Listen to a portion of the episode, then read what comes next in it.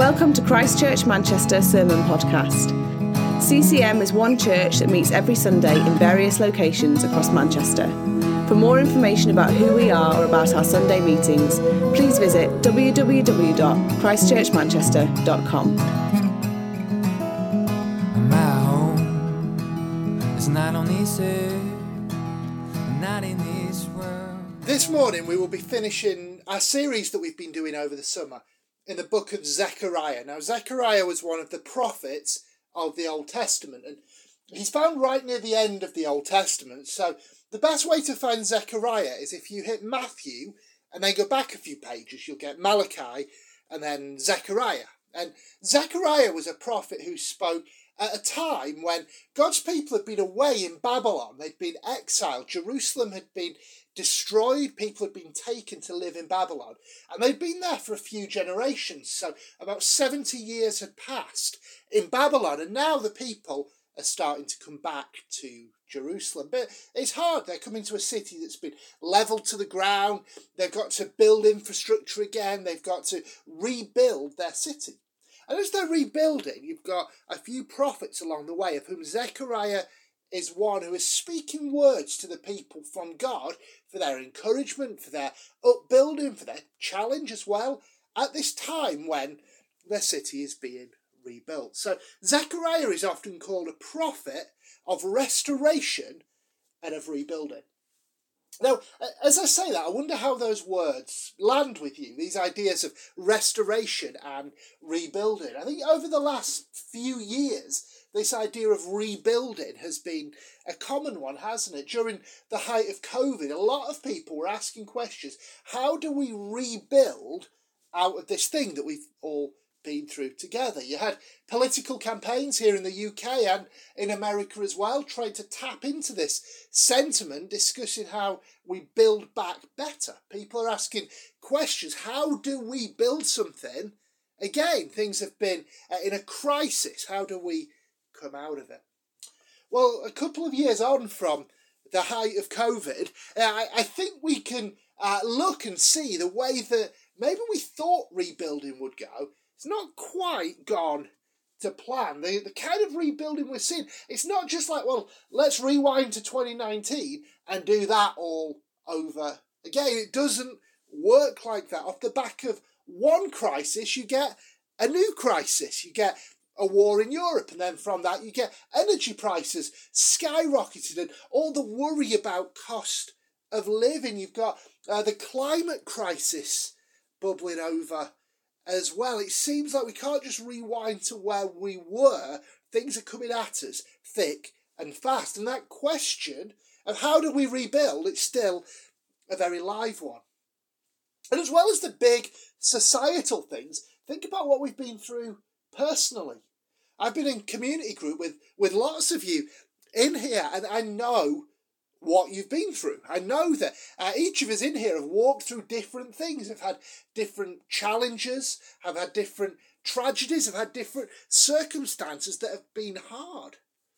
So as we start to think about rebuilding and being restored, that's very much a personal thing as well as a societal thing. How do we get back on our feet? And what Zechariah knew is that rebuilding a city isn't just about bricks and mortar. And I think he'd say to us that rebuilding our lives isn't just about getting our circumstances and situations back in order. It's something deeper than that. Restoration is about the inner life of men and women. Restoration begins with our heart. That's the restoration we need above all others. Our hearts need to be restored in their relationship to God. And so Zechariah has all these different visions that are speaking into this. And they're centered on the coming of a figure who God promises around whom restoration will be centered. And that's the coming Messiah that we see fulfilled in Jesus. So we're going to look at another of these visions today. And you'll find it in chapter 12 of Zechariah, uh, verse 10 we'll start with, and we'll read uh, up to chapter 13, verse 1. Uh, and this is Zechariah's vision. Uh, and if you've got a Bible, please do turn there. You can also find the verses up on the screen. Uh, let me read those verses for us now. I will pour out on the house of David and the inhabitants of Jerusalem a spirit of grace and pleas for mercy. So when they look on me, on him whom they have pierced, they shall mourn for him as one mourns for an only child, and weep bitterly over him as one weeps over a firstborn. On that day, the mourning in Jerusalem will be as great as the mourning for Hadad Rimmon in the plain of Megiddo. The land shall mourn, each family by itself. The family of the house of David by itself and their wives by themselves. The family of the house of Nathan by itself and their wives by themselves. The family of the house of Levi by itself and their wives by themselves. The family of the Shimeites by itself and their wives by themselves and all the families that are left, each by itself, and their wives by themselves.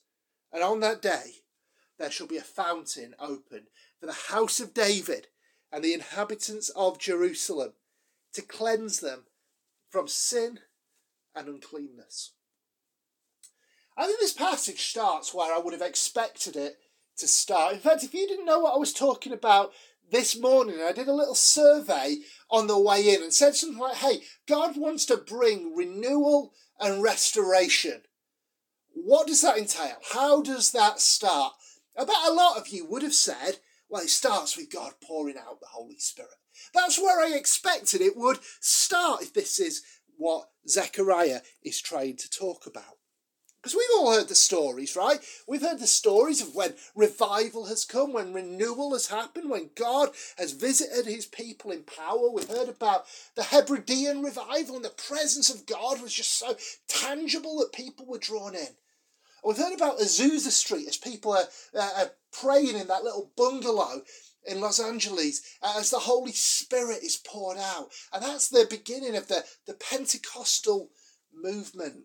We've heard about John Wesley and George Whitefield uh, in their prayer meeting, praying in the new year, and the glory of God descended upon them. And that started the great revival and awakening of the 18th century. We've read in Acts of the day of Pentecost, the disciples gathered in the upper room to pray, and the Holy Spirit falls upon them. We know that a move of God, that a rebuilding work, a restoring work, starts with the Spirit of God being poured out. And so maybe you've prayed that prayer. I know I have. I've prayed that prayer all the time. God, pour out your spirit anew upon us. But let me ask you this. Have you ever prayed that prayer? Have you ever just paused and thought about what would I expect to happen if God answered that prayer? If God did what I was asking, what would it look like? because I've got a little confession to make. There have been times that I've prayed that prayer, and really what I've had in mind, if God was going to pour out His Holy Spirit and meet us with His presence, it'd be like if you've ever played Mario when you get that little mushroom boost. It gives you a bit of energy and it propels you forward for the next bit. That's kind of what I've got in mind might happen when God pours out His Holy Spirit, not here not here. That's not what Zechariah is saying. I think when we pray like that, and when that's what we think might happen, I think we've missed it completely. You see, when we read scripture, when we see people meeting with God, often they end up completely undone by the encounter.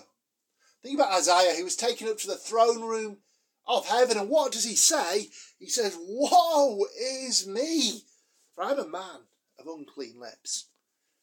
Or when Simon Peter's beside the lake and he gets a glimpse of the glory of Jesus, he's done this miracle that blows Simon Peter's mind. He sees the holiness and glory beyond what he's ever comprehended. And what does he say? Get away from me, for I'm a sinful man. In Revelation, when John sees Jesus, he falls on his face as though dead. So it made me wonder well, if this is what it did to them, then why wouldn't we expect it to do that to us if we met with the glory of God? It's not about a domesticated consumer experience. It's not about something that we can neatly package up on Sundays to make us feel good going into the week. This is deeper. This is a powerful work of God that cuts to the core, which is a very good thing. It exposes what's going on, it convicts us of what we need convicting of, which allows us to be remade and rebuilt. Been doing some work in my garden this summer. I've got this section out the back of the house that had got a bit overgrown. There were loads of roots and rocks, and it was just a bit of a tangled mess. And I've got a vision in my head of what I want to do there. But I can't just go in and build what I want to build without first going in and removing all the rubbish that's there. And something similar when God meets with us. He starts by um, shining a light on, he starts by dealing with everything that's currently in there so he can rebuild us back into his image. So Zechariah says, I will pour out on the house of David and the inhabitants of Jerusalem a spirit of grace and pleas for mercy, so that when they look on me, on him whom they have pierced, they shall mourn as one mourns for an only child. This is a pleading with God. God, have mercy on me, a sinner. This is mourning. This is deep. It's called repentance. It's called turning from our wicked ways to follow again the living God from the depths of our being. And this seems to be the starting point when the Bible talks about times of revival, renewal, refreshing. Old Testament, 2 Chronicles chapter 7, verse 14 puts it this way If my people who are called by my name humble themselves and pray and seek my face and turn from their wicked ways, then I'll hear from heaven and forgive their sin and heal their land. New Testament, Acts 3, very similar promise. Repent therefore and turn back, that your sins may be blotted out, that times of refreshing may come from the presence of the Lord. Both had that same promise forgiveness and healing of the land, times of refreshing in the presence of Lord of the Lord, and both start with the call to repentance. Now, repentance, it literally means turning around. And when I'm teaching on repentance, I'll often talk about it uh, in terms of uh, when, when I was a kid and I ran away from home. It's a little illustration, it's a story that I tell. And then there was a moment that, that I turned back and came home. It's like that moment is literally repentance. But for this, mo- mo- this morning, as you visualize that encounter that I had, that, that story, that incident in my life, don't think of it as something coldly logical. What I wasn't doing in that moment that I turned around was thinking, well, I've re-evaluated. I see the facts differently now.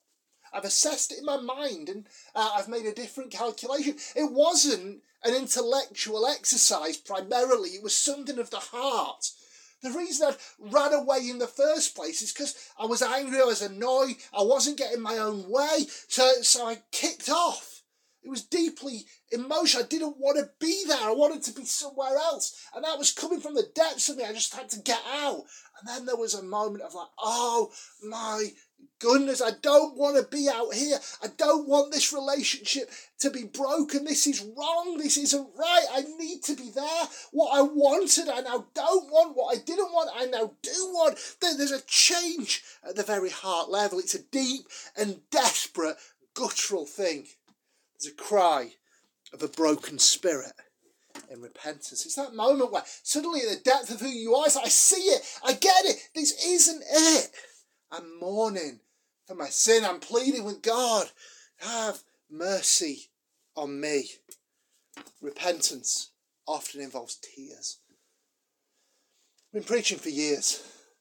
Quite often, what, what happens after the word of God is preached is you see people in the room, they're crying. And it used to throw me when it happened. And I think, well, was it, was it something I said? You know, have I upset them in some way? And it took a while for, for me to understand what was happening that actually this isn't a bad thing at all. This is often a sign that God's at work, that something deep in the person's life has been touched by the word of God and they're, they're wrestling some stuff through, but God's doing a work of goodness and kindness that's been expressed through the tears.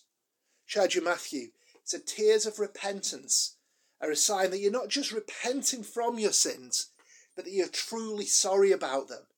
It's not just you desiring for mercy, it's a sign of the grievance of your heart. So this morning I ask you, do you want to meet with God and see rebuilding happen? And are you ready for, for what that might entail? Where does this morning repentance come from?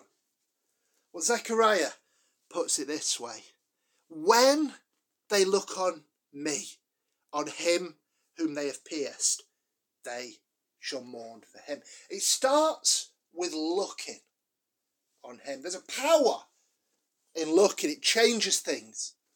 This here, who you can see, is Emmett Till. Now, in 1955, he was a 14 year old boy, African American boy, lived in Chicago and was going on a trip to Mississippi in, the southern US. Uh, racial attitudes there, uh, you can imagine what they are 1950s southern United States. When he got there, he spoke to a shop assistant who was a white woman in her 20s and it's not recorded exactly how that exchange went but in some way uh, offence was taken by emmett till uh, some people say he didn't use the term ma'am and he ought to have other people suggesting other things but whatever the reason the shop assistant's boyfriend took offence at emmett till 14 year old boy and so took him beat him, and murdered him. He was shot through the head, and then he was thrown into water with uh, a heavy fan wrapped around his neck with barbed wire. He was completely disfigured. It was a horrendous, heinous crime. And when it came time for his funeral, his body had been taken back up to Chicago, and his mum was planning the event. She said, We're going to have an open casket. Though his body and his face had been completely disfigured, she said, uh, th- these were her words, let the people see what I have seen. And so she wanted everyone to see, this is what has been done to my son. Allyson Hobbs is a teacher of history at Stanford, and she describes the effect of it. She says, inside people shrieked, wailed, and fainted. They were unprepared for what they saw. Till's right eye was missing and his face was disfigured beyond recognition. Photographs were taken, and the black press disseminated the image of Till's mutilated corpse far outside of Chicago, making Till's death a national story. In the years that followed, many civil rights activists would say that Till's murder had been what spurred them to join the movement. You see, there's a power in looking. Even something that you know in your head, this is what's going on, there's a power in looking with your own eyes and seeing it. And that's the same as what Zechariah is saying here. Is as we look on him who was pierced, the crucified Christ, that this repentance happens. Repentance and heart change does not happen on its own. It happens as we look to Jesus. Sometimes we get this the wrong way around. Sometimes we can make out as though we need to somehow work up a repentance from within ourselves before we can look to Jesus. I once had someone tell me, Tom, on a day where I know I've done something wrong, I don't feel like I can come to God. I need to deal with this first. So, well, that's the point. Jesus has dealt with it for you. Look to Jesus and his grace. Charles Spurgeon explains it. He says, a great mistake is very common among all classes of men.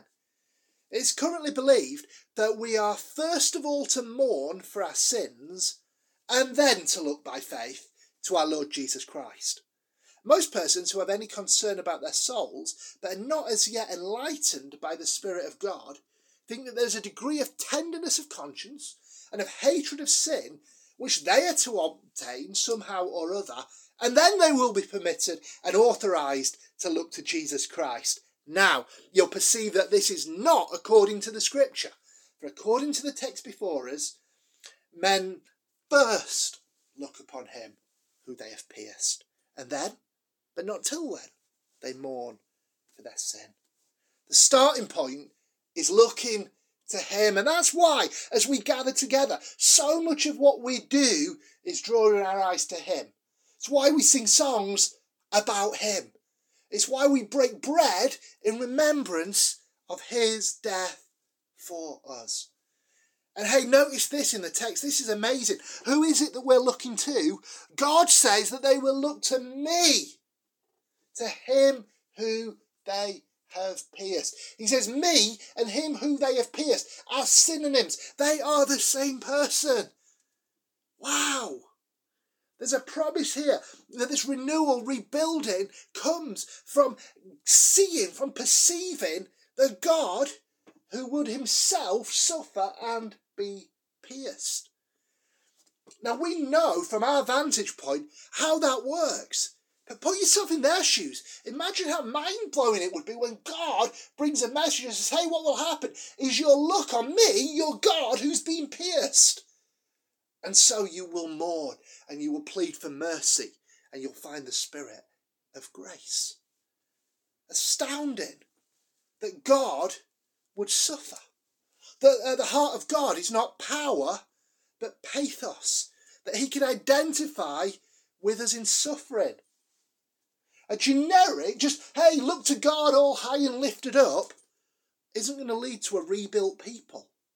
This is a very specific thing. Look to the one who's been pierced. Look to your God who came and laid himself down for you on a cross.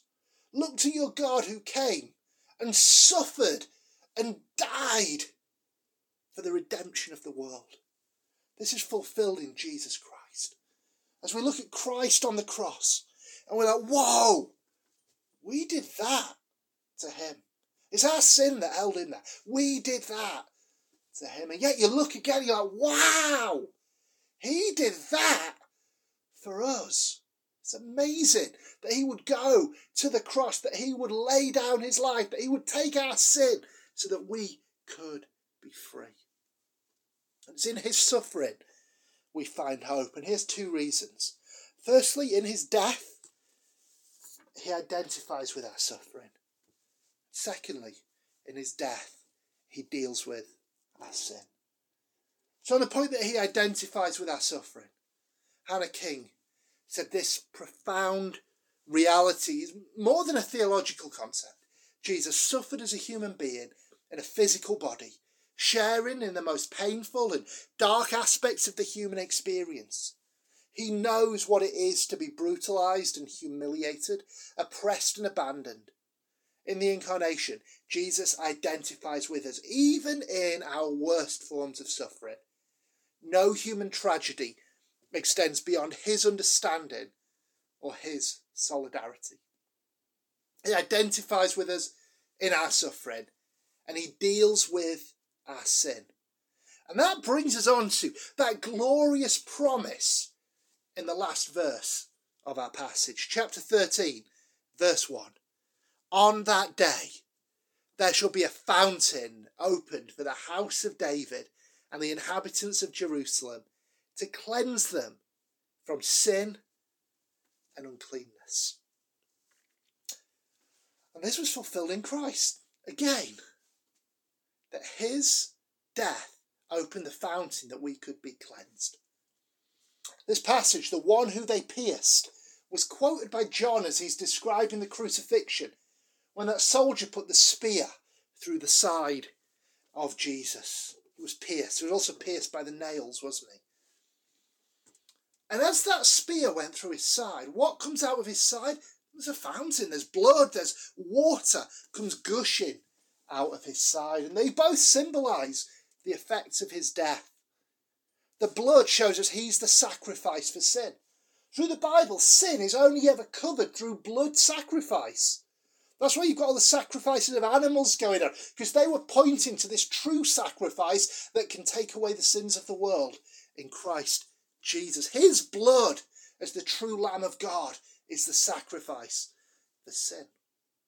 And the water shows the effect. It shows we've been washed clean as a result of his death for us. Sin is often thought of as defilement. And so, as Christ died, it's like the defilement is being taken away. Think of it this way think of uh, you're wearing a pristine white shirt, totally blemish free. But over the course of the day, you get it dirty, you get it stained, it becomes defiling, you've got all these marks all over it. That's the effect of our lives. The sin has tarnished what should be a perfect righteousness. And so through his death on the cross, it's like Jesus takes that defiled, dirty, sin stained garment from us and puts it on himself and goes to the cross to deal with that sin for us on our behalf. In exchange, he takes his pristine, perfect, fully righteous, never blemish, his own garment off, and he wraps it around us. The robe of righteousness, it's called in the scripture. Cleansing comes through Christ, and this fountain is open. This fountain is open for you. The fountain is open for me. Our passage today started with mourning. It started with repentance. It started with heartbreak for our sin. But that's never the place that we're meant to stay.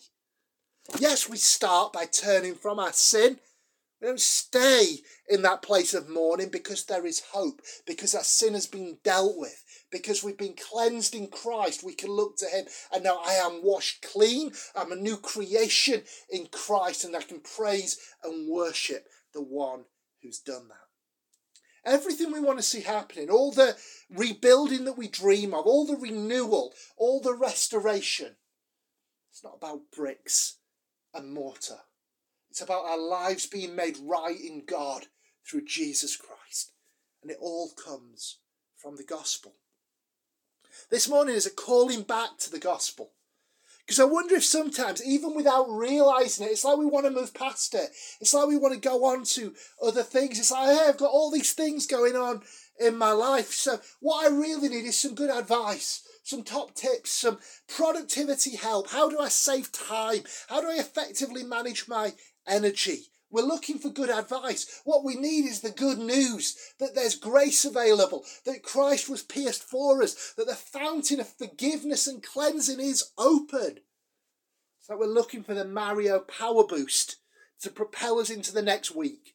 When what we really need is the deep and reforming work of God in our souls. This morning we have an invitation. It's an invitation to look again on the pierced one, the one who was pierced for our transgressions. We have an invitation to mourn for our nation, for our city, for our community, for our own heart, for our own sin as we look and see what's there. And to plead for mercy and to come with tears.